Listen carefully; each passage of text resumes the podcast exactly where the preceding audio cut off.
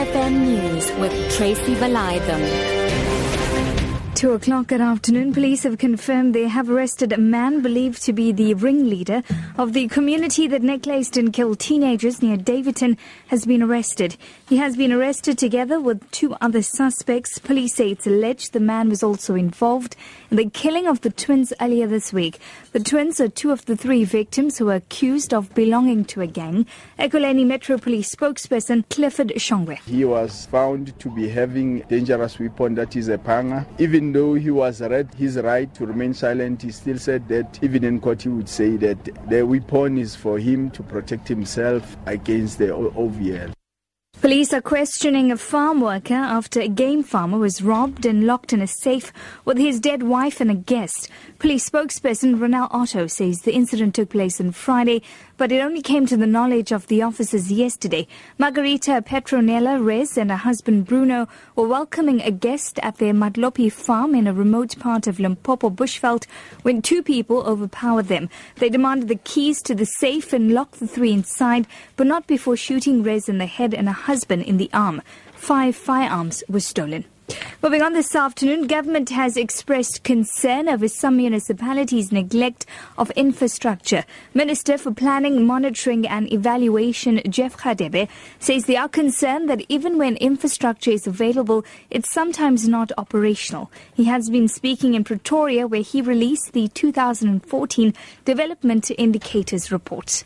Illegal connections to the electricity grid are also a major concern. To prevent collapse of these services, maintenance and proper operations should be given top priority.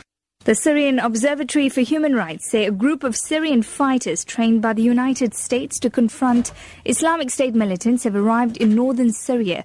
The observatory says the rebels have crossed into Syria from Turkey with 12 vehicles equipped with machine guns.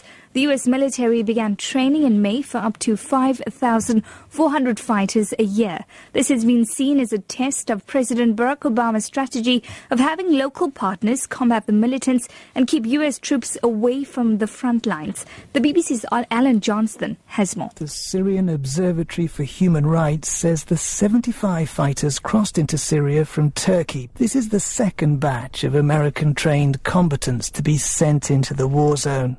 There they face hostility not only from IS, but also from other Islamist fighters who oppose America. And the Pentagon recently conceded that only five of its trainees were still fighting in Syria. Back home this afternoon, Western Cape traffic authorities say one suspect has died following a botched hijacking on the N2 near Cape Town this morning. Two suspects are at large. Police say 13 people have been killed on the province's roads since the start of the weekend. Provincial Traffic Chief Kenny Africa says for drunken driving, he says they're searching for the two suspects who got away. We also had early this morning on the N2 at Robert Sobukwe, where an um, Audi motor vehicle that was hijacked uh, collided with another vehicle, and in this vehicle, one person also lost his life. Your top story at 2 police have confirmed they have arrested a man believed to be the ringleader of the community that necklaced and killed teenagers near Daveyton has been arrested. For Lotus FM News, I'm Tracy Valaydham. I'll be back with more news details at 3.